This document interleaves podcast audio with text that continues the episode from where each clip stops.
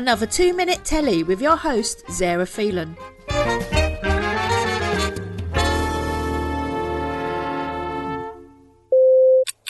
Feminism hits BBC Two hard in the latest drama Mrs. America. This 10 episode real life story is based on the equal rights amendment plight of women in America whose major opposition came in the form of a middle class white woman doused in the highest levels of hypocrisy. Well, this one sports one hell of a cast, led by actress supreme Cate Blanchett, and she plays the role of the show's anti feminist Phyllis Schlafly, a staunch conservative who blows hot air in support of male dominance over women while having her own ambitions to one day take over a seat of prominence within the White House. Initially wanting her voice heard on the country's nuclear policy, she reluctantly gets strong armed into taking notes, you know, being a woman, at a meeting chaired by men where she voices her concerns on the ERA, how it undermines the rights of women to be housewives, and the eventual draft of women into the army. Here begins her decades long opposition fueled by lies, disinformation, and dirty tricks. Set between the late 60s to the early 80s, each episode focuses on the fight and the differing lives of the prominent women from both sides of the story story, from personal to professional lives, marital rape and physical abuse, to the fight to add the right to abortions and the LGBTQ plus rights, never far from the agenda, it never shies away from a controversial conversation. With Blanchett heading up the opposition, Rose Byrne heads up the women's rights movement as Gloria Steinem. The poster girl of the movement, journalist and social political activist. Tracey Ullman plays the author of The Feminine Mystique, Betty Friedan, and Uzo Aduba as the first black woman elected to the United States Congress, Shirley Chisholm